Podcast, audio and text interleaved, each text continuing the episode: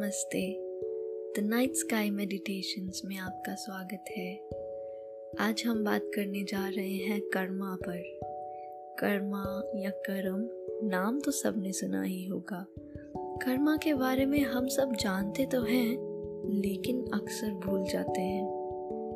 जब जीवन में किसी के साथ कोई कॉन्फ्लिक्ट्स में फंस जाते हैं तो अक्सर हम कहते हैं कि इसने मेरे साथ ऐसा क्यों किया? हम दूसरों से कंप्लेन करते हैं कि क्या मैं इतना बुरा हूँ? क्या मैं यही डिजर्व करता हूँ? क्यों मेरे साथ ही हमेशा गलत होता है? इन सवालों के जवाब जानने के लिए और ऐसी कोई सिचुएशन हो तो कैसे बाहर निकलना है, ये जानने के लिए इस एपिसोड को एंड तक सुनिएगा। पूरी दुनिया सिर्फ़ दो बातों पर ही चल रही है। नंबर वन जो हमारे कंट्रोल में होती हैं एंड नंबर टू जो हमारे कंट्रोल में नहीं होती हैं। एक एग्ज़ाम्पल लेते हैं। मान लीजिए आपको कहीं दस बजे तक पहुँचना है तो आप कोशिश करेंगे कि आप टाइम पर रेडी हो जाएँ और घर से टाइम पर निकल जाएँ। लेकिन अगर रास्ते में ट्रैफ़िक जैम मिल जाए, या आपकी गाड़ी खराब हो जाए, या आपको कहीं और अर्जेंटली जाना पड़ जाए तो आप 10 बजे तक पहुँच नहीं सकते। तो इस सिचुएशन में भी दो ही बातें हो रही हैं। एक, जो आप कंट्रोल कर पा रहे थे एंड नंबर टू जो आप कंट्रोल नहीं कर पा रहे थे। टाइम पर रेडी हो जाना टाइम से घर से निकलना, ये आपके कंट्रोल में था। लेकिन ट्रैफ़िक जैम होना या गाड़ी खराब होना, ये आपके कंट्रोल में नहीं था। अब इस सब में कर्मा का क्या रोल है? टाइम पर रेडी होना टाइम पर घर से निकलना ये आपका प्रेजेंट कर्मा है। और ट्रैफ़िक जैम होना या गाड़ी खराब होना, ये आपके कंट्रोल में नहीं है। ये आपके कंट्रोल के बाहर की सिचुएशंस हैं। और ये सिचुएशंस आती हैं आपके पास्ट कर्मा के रिटर्न के हिसाब से। और पास्ट कर्मा का रिटर्न कुछ भी हो सकता है अच्छा या बुरा, वो डिपेंड करेगा कि आपका पास्ट कर्मा कैसा था। अच्छे कर्म का अच्छा ही रिटर्न होता है और बुरे कर्म का बुरा ही रिटर्न होता है।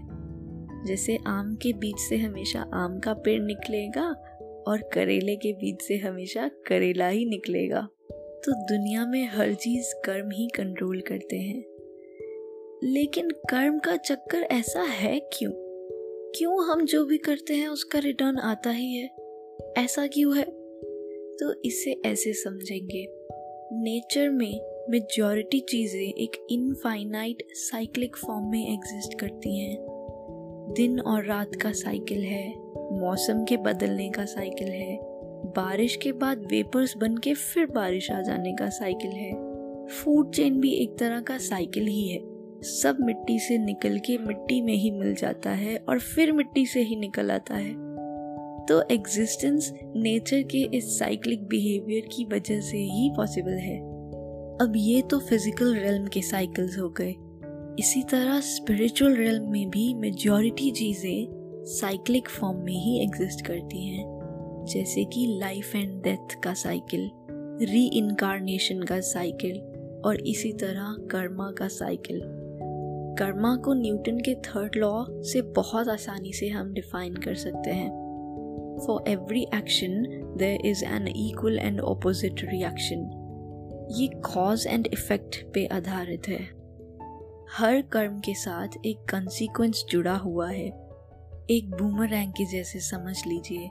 आप जितना भी दूर फेंकेंगे वो वापस घूम के आपके पास ही आएगा। लेकिन कर्म के पीछे का साइंस क्या है? क्या कहीं कोई किताब और कलम लेके बैठा है? कि हर किसी के हर कर्म का हिसाब किताब रखने के लिए। अब आपको याद होगा, जो पिछले एपिसोड में हमने डिस्कस करा था कि हर चीज़ एक एनर्जी है। आप, मैं या कोई भी नेचुरल या मैन मेड चीज़ एक फॉर्म ऑफ़ एनर्जी ही है। इसी तरह कोई भी थॉट इमोशन वर्ड या एक्शन जो हम क्रिएट करते हैं, वो भी एक फॉर्म ऑफ़ एनर्जी ही है। और एनर्जी का गुण होता है टू फ्लो एनर्जी हमेशा एक फॉर्म से दूसरे फॉर्म में कन्वर्ट होती है. इसी तरह हमारा हर थॉट या इमोशन एक एनर्जी क्रिएट करता है, जो कि एक वाइब्रेशन के फॉर्म में यूनिवर्स में रिलीज़ हो जाती है. इसी तरह हमारा हर शब्द और एक्शन भी, चाहे वो एक फ़िज़िकल फॉर्म ऑफ़ एनर्जी है, लेकिन वो भी एक वाइब्रेशनल एनर्जी रिलीज़ करता है पूरे यूनिवर्स में। और जैसे कि दुनिया गोल है, धरती पे जीवन का आधार साइक्लिक फॉर्म ऑफ़ नेचर की वजह से ही पॉसिबल है। अगर दिन और रात का साइकिल टूट जाए ना तो धरती पर जीवन पॉसिबल ही नहीं रहेगा। इसीलिए फ़िज़िकल रेल्म और स्पिरिचुअल रेल्म के साइक्लिक फॉर्म में होने की वजह से ही ये एनर्जी वापस आती है। जो भी एनर्जी आप रिलीज़ करते हैं, उसको वापस आना ही है, क्योंकि ये एक साइकिल में बंधा है। और जब ये वाइब्रेशनल एनर्जी वापस आएगी ना तो वो एक फॉर्म में कन्वर्ट होके आएगी। अब अगर वो फ़िज़िकल एलिमेंट से गई थी, यानी कि वर्ड या एक्शन के थ्रू रिलीज़ हुई थी तो वो फ़िज़िकल फॉर्म में ही वापस आएगी। कोई सरकमस्टांस या कोई फ़िज़िकल पेन या कोई फ़िज़िकल खुशी के फॉर्म में वापस आएगी।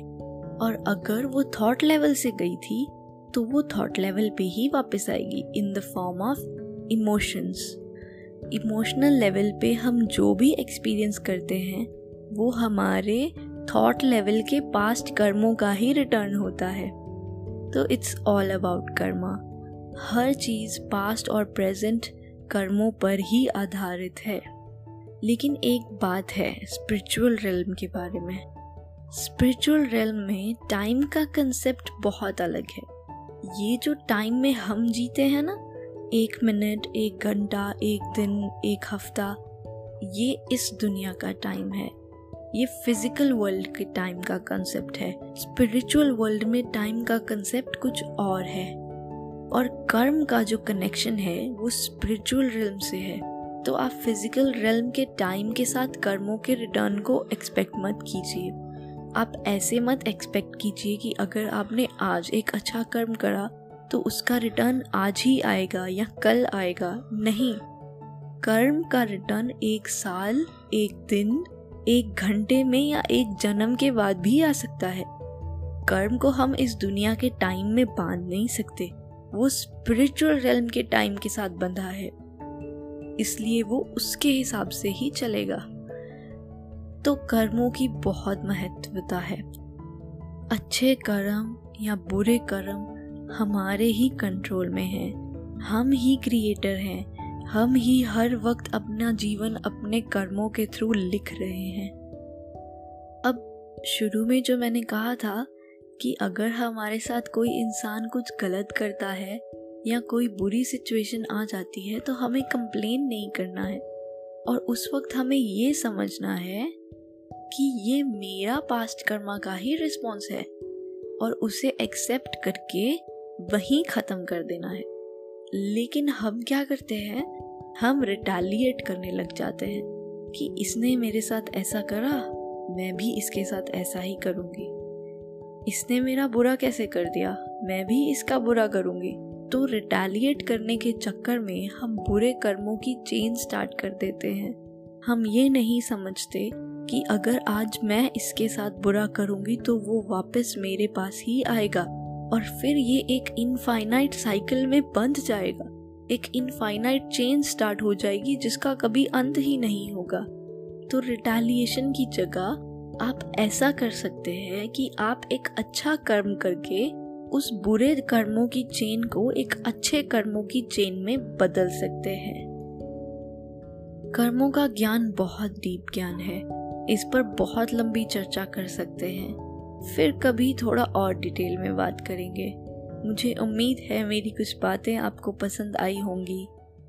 आपसे फिर मुलाकात होगी अब अगले एपिसोड में। तब तक stay safe stay happy and take control of your karma आपका बहुत शुक्रिया। ये पॉडकास्ट हब हॉपर स्टूडियो पर क्रिएट किया गया है। हब हॉपर इंडिया का लीडिंग प्लेटफॉर्म है पॉडकास्ट क्रिएशन के लिए। आप studio dot Hubhopper dot com पर जा सकते हैं, या गूगल प्ले स्टोर से ऐप भी डाउनलोड कर सकते हैं। अधिक जानकारी के लिए इस एपिसोड के डिस्क्रिप्शन में दिए हुए लिंक को ज़रूर चेक कीजिएगा। Thank you